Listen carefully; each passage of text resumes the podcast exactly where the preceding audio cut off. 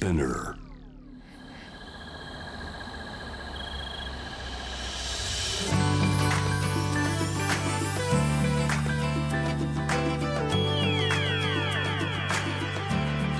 ENEOS 4 Hour Earth One by One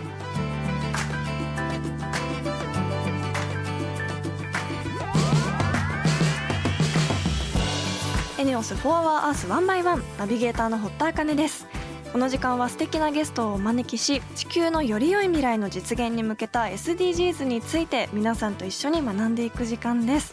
えー先日大阪でお仕事があったのでちょっと時間が空いてずっと気になっていた中之島美術館に行ってきました。中之島美術館に行くまでに時間があったので一人でこう朝ホテルの近くのカフェを探してちょっとサンドイッチを食べて 腹ごしらえしてから向かったんですけど今年の2月に開館したばっかりっていうことですごく外観もかっこよくてで中もすごく綺麗であのワクワクしながら行ったんですけどその時にロートレックとミュシャ展っていうものがやっていてどちらも同じ時代に活躍したアーティストで2人の作品が1つの空間で見れるっていうのですごくあの作品展も良かったですし何よりその午前中に美術館に行くっていうのがすごい気持ちいいなって改めてこう思って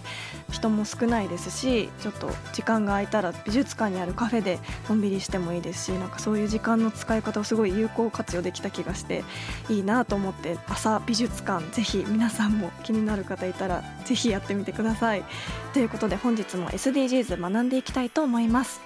地球の未来を考えるこの番組はエネオスの提供でお送りします。エネオスは2040年までに自社で排出する CO2 の量をさまざまな取り組みからプラスマイナスゼロにするカーボンニュートラル企業を目指していて私たちの未来に不可欠な脱炭素循環型社会の実現に向けて具体的な取り組みをされているそうなのでそのあたりも番組で分かりやすく紹介していきたいと思います。そしてこの番組は JWAVE をキーステーションに FM ノースウェーブ ZIPFM、FM802、クロス FM、JFL5 曲をネットしてお送りします。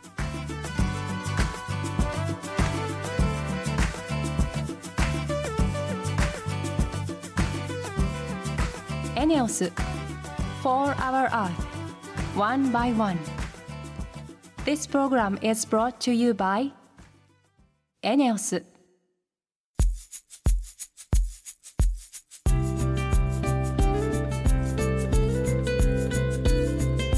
4 Hour Earth 1 by 1本日のトークテーマは目標9産業と技術革新の基盤を作ろうです。今回はお米から作るプラスチックのお話です。あの以前は廃棄されるお米で紙を作る取り組みをご紹介しましたが今回はプラスチックということでお米とプラスチックで全然つながるイメージがないんですがお米のプラスチックがどんなものなのか聞いていきたいと思います。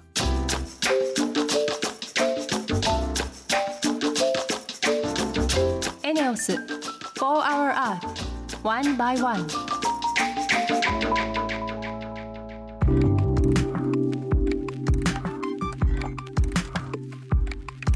田茜がナビゲートしているエネオス4 Hour Earth 1 by 1本日も素敵なゲストの方とリモートでつながっています。バイオマスレジンホールディングス代表取締役 CEO 神谷和人さんです。よろしくお願いします。はい、よろしくお願いします。まずは簡単に神谷さんのプロフィールをご紹介します。食品商社での開発などを経てバイオマス関連事業に参加し2005年に前身となるバイオマステクノロジー社を創業2017年にバイオマスレジン南魚沼2020年にバイオマスレジンホールディングスを設立しグループパートナー企業は8社となり代表取締役 CEO としてお米由来のバイオマスプラスチックライスレジンを開発普及しています。えということでお米由来のバイオマスプラスチックって一言で紹介したんですけどライスレジンって改めてどういったものなんでしょうか？レジンっていうのはそのままそのプラスチックのことなんですけども、はい。まさにそのお米を使ったプラスチックということで、うん。普段我々が食べるお米をそのままダイレクトにプラスチックにしている非常にユニークな材料だなって思っていただければいいへえすごいですね。初めて聞きました。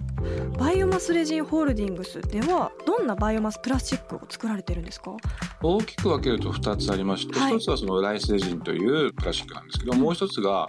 成分解性といってその水とか二酸化炭素に最終的に分解していくような機能を持つネオリザっていう2つのブランドを展開してるんですね。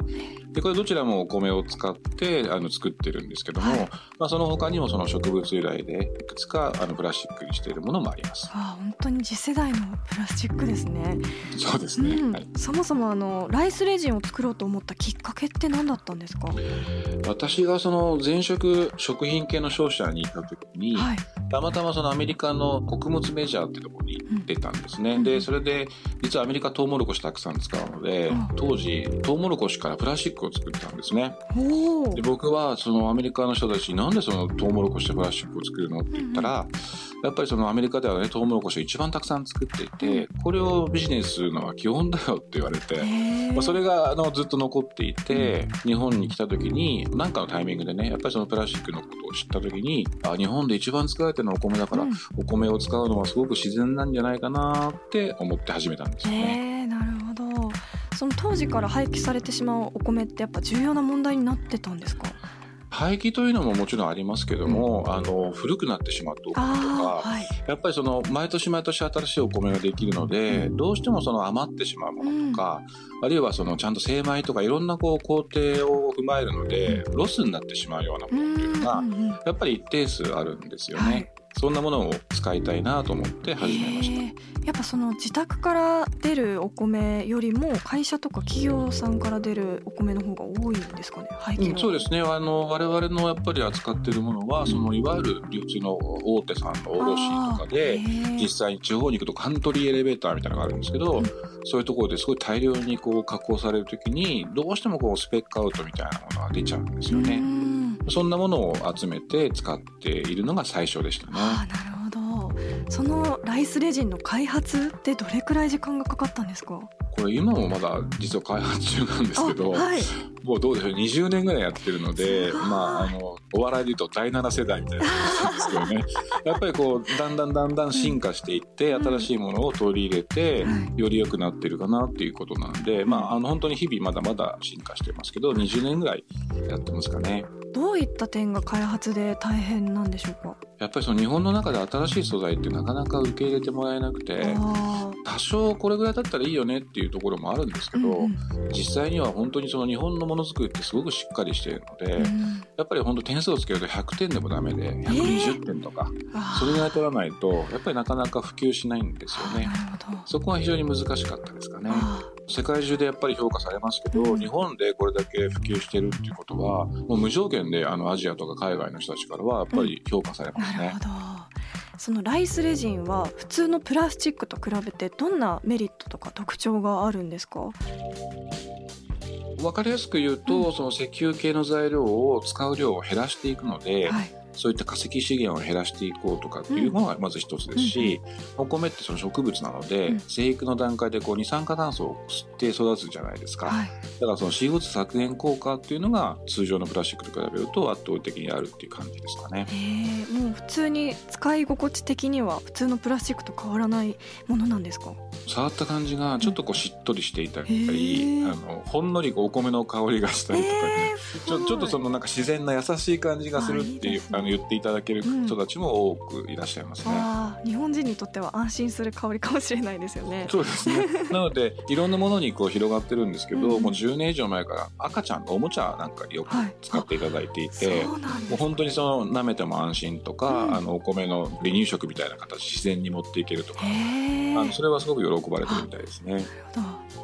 そのお米の産地の方々ともこうつながっていきそうだなっていう印象なんですけど、うんうんうん、実際にはどうなんですか？最初の工場が南魚沼まさに日本一のお米どころなので、はい、本当に高いブランドのお米を作ってるところなんですけど、うんうん、やっぱりだんだん売れなくなってしまっていて、うん、でそういう人たちが困っていたりするのが分かってたので、はい、今一緒にもちろんやってますし、うん今国内だと熊本とか今度福島で稼働するんですけど、うん、あのそやっぱりその地域の人たちとやっぱ連携してやるっていう意味でいうとかなりその地域連携っていうのは進んでますね。先ほどライスレジンの他にもネオリザという製品についてもお話しされてましたけどそれってどういうものなんですか？それはね、はい、その成分解性っていうちょっとこう機能的なものになってますけども、うんうん、あの今その成分解もなかなか日本だとルールが難しくて広がらないところがあって、はい、でちょうど今年からその地域性のプラスチックっていうリージョナルプラスチックっていうコンセプトを作ってるんですけど、うん、なんかその地域独特のそういった資源みたいなものをご当地成分解プラスチックにしたいなと思って。はい、沖縄ではこうサトウキビとか、はい、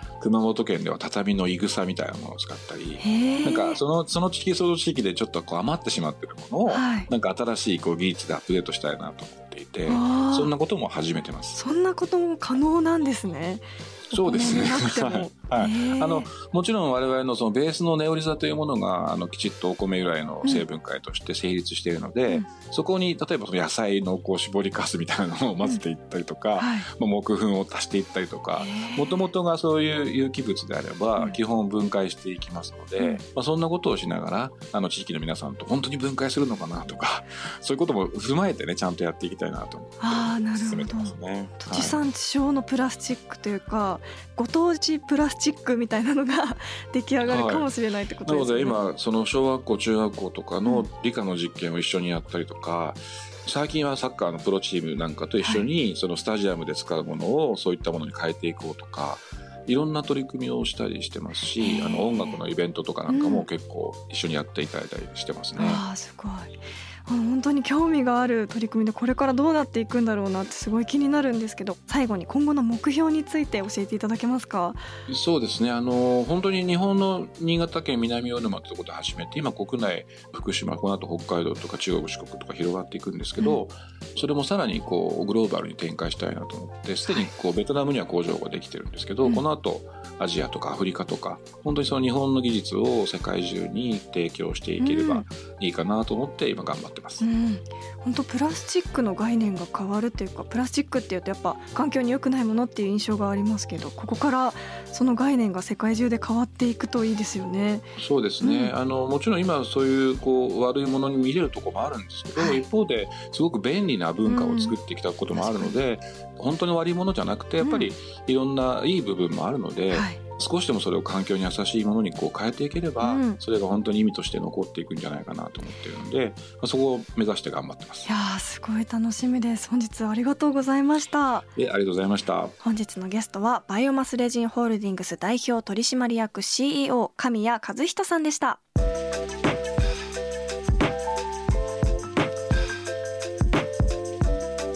エネオス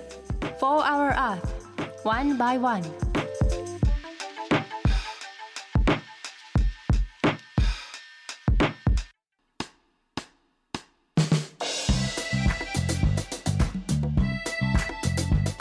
堀田茜がナビゲートするエネオス4 Hour Earth 1 by 1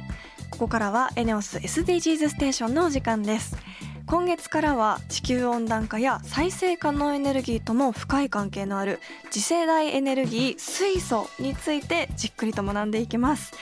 教えてくれるのはこの番組でもおなじみ ESG が生み出す選ばれるビジネスの著者であり SDGs のスペシャリスト株式会社ツリー代表の水野正弘さんです。水野さんよろしくお願いします。はいあかねちゃんよろしくお願いします。お願いします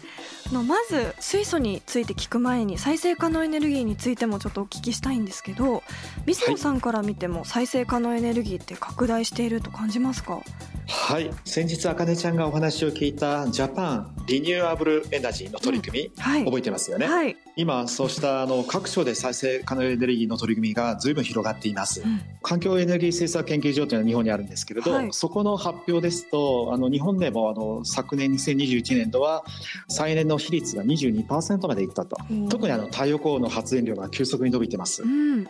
で一方あの世界国際エネルギー機関 IEA というんですけど、うん、そこではあの世界のエネルギー利用についても再エネの利用これが急速にあの普及が進んでいると報告しておりまして、はい、今後の化石のいわゆる燃料需要というのは停滞するとも考えられています。なるほど。あのこのウクライナの危機で、うん、特に再エネは加速しているようです。どうしてもあの戦争の影響とかあの、はい、受けやすいですね。ロシアの天然ガスのこともありまして昨日から。ですから地政的な意味合いもあって価格変動とかリスクに考えると再エネの方が加速するんではないかというふうに予測されています。なるほど。そんな再生可能エネルギーを今後日本で普及させていくためには、課題ってどういったものがあるんですか？再生可能エネルギーには適した土地ってありますよね、うんうん、例えば風力とか太陽光なんかですと天候にも影響が出てくるじゃないですか、はい、ですからそういった発電が不安定であるといった課題は当然ついてきます、うん、そのためにあの海外の地政学リスクの低いですね、例えばオーストラリアのような再エネ資源が豊富な国。そうしたところがまあ安定的な発電とか電力給与が見込まれてるんですけれども、うん、ただそれを世界から日本まで電気の状態で貯めたり運ぶことができないっていうのも問題があるんです。運ぶことって大変ですよね。それってどうやったら運ぶことができるようになるんですか？良い質問です。ありがとうございます。そこで活用できるのが今日のテーマである水素なんです、はい。うん、以前勉強したと思うんですけれども、電気を貯めて運べるというのが水素の魅力の一つなんですね。出ましたよね。何度で液体化できるか覚えてます？マイナスすごい数だった気がする、うん、そうですね。マイナス253度ということで、はい、一過水素にしていくことで貯蔵できて、はい、まあ、体積が800分の1になっていくということの利点があります。その再生可能エネルギーと水素エネルギーってどういう関係にあるんでしょうか、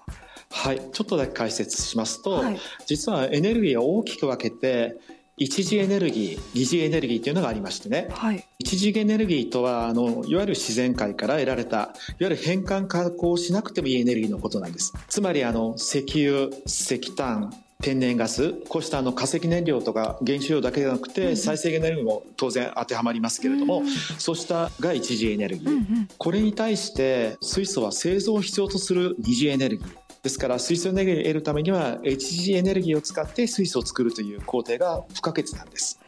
再生エネルギーを使って CO2 フリー水素を生成することが地球温暖化のためにはとても重要というふうに言われてるんですけどこれも覚えてますか？グリーン水素。はい。グリーン水素、はい、ですからこうしたあの再エネを使って CO2 フリー水素を作っていく、うん、こうしたことがあの今後求められるようになってきますなるほど。なんか水素について毎週詳しくなっていく感じがして。でもすごい興味深いんですけどここで恒例のクイズをお願いします。はい。今日はそんな水素に関するクイズです、はい、実は水素はすでにさまざまな分野で利用されているんですけれども、うん、では次のうち水素が利用されていないものはどれでしょう？1自動車、うん、2ロケット。3化粧品。4マーガリン。さあどうでしょうか？え？水素が利用されてないもの。はどれですか？えー、作る過程においてってことですもんね。そうですね。えー、マーガリンだけ浮いてる気がこの並びで言うと 自動車もロケットも、うん、でなんか化粧品もなんか水でできてるものが多いから水素とかちょっと関係ありそうだけど、うん、マーガリンには水素ってさすがに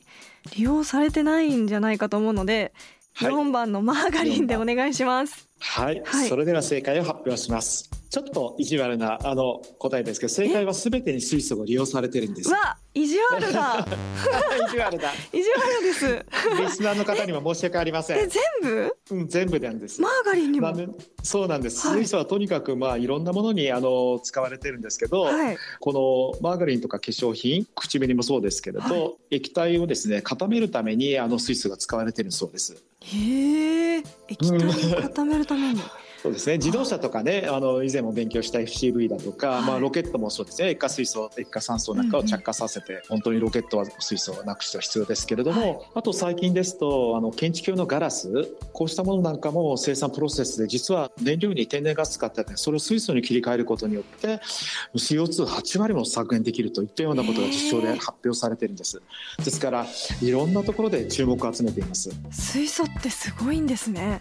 どんなところにでも使えて、ね、期待の水素社会というのは楽しみですよね。ね無限大な可能性がありますね。ぜひ来週はですねエニオスが水素エネルギーについてどんな取り組みしているか、うん、エニオスの方からいろいろ聞いてみてください。はいしっかり聞いてみます。本日は株式会社ツリー代表の水野正弘さんありがとうございました。ありがとうございました。エネオス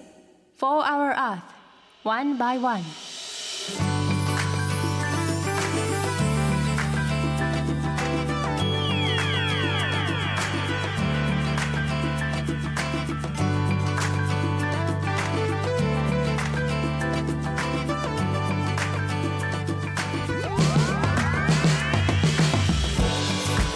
ス4 Hour Earth 1 by 1そろそろエンディングのお時間です。ここで私のお仕事の活動報告です。明日12月4日日曜日のお昼12時45分から日本テレビ系で放送の超無敵クラスにゲストで出演しております。番組ではおなじみの高校生水族館館長の亀井くんの VTR もあります。あの亀井くん私大ファンで毎回見逃さずに出ている回見てるんですけど高校生なんですけど水族館の館長っていうことでも魚を探す時の姿勢がもう本当に全力で全身全霊で魚と人生を生きてる感じがすごいごく好きなのでぜひ亀井くん注目してみてください。さらに夜11時からはテレビ朝日系にて「関ジャム完全燃焼」も放送になります。えー、今回は新海誠特集ということで今「すずめの戸締まり」が公開中ですけどまだ見れてないんですけどすごくこの回を見てもう一刻も早く見に行きたくなりましたし新海誠さんと野田洋次郎さんのお二人で「すずめの戸締まり」の楽曲の裏話とかすごくいろんなお話がもうたくさんたっぷり聞けるのでファンにもたまらないと思いますしぜひあの気になる方こちらもご覧いただけると嬉しいです。えー、ということで本日はバイオマスレジンホールディングス代表取締役 CEO の神谷さんにお話を伺いました。このライスレジンでできたスプーンとかフォークそしてストローとかもあるらしくさらにはオカリナも作ってあるみたいです。すごくやっぱり気になりますよね。触った感じとかちょっとこうしっとりしててお米の香りがするっておっしゃってましたしギフトとかにもすごくいいなと思ったので私もチェックしてみたいなと思いました。本当にここから日本のプラスチックの概念が変わっていくといいなって今日思いました。えー、リスナーの皆さん普段やっている SDGs なことや気になること質問などあればぜひ番組まで教えてください。メールはホームページにあるメッセージトゥースタジオから。ツイッターは番組名を検索して「4HourEarth」の頭文字「ハッシュタグ #FOE813」をつけてどんどんつぶやいてください。エネオス SDGs ステーションへのメッセージも大歓迎です。地球温暖化や水素エネルギーに関する疑問や質問。さらにはエコバッグの活用や物の節約など皆さんがしている地球温暖化対策についてぜひお気軽にお寄せください。メールでのメッセージを採用された方には地球にも優しいバナナペーパーを使用した番組オリジナルステッカーをプレゼントいたします。なおステッカーご希望の方はメールに住所とお名前の記載をお忘れなく。それではまた来週この時間にお会いしましょう。ここまでのお相手は堀田茜でした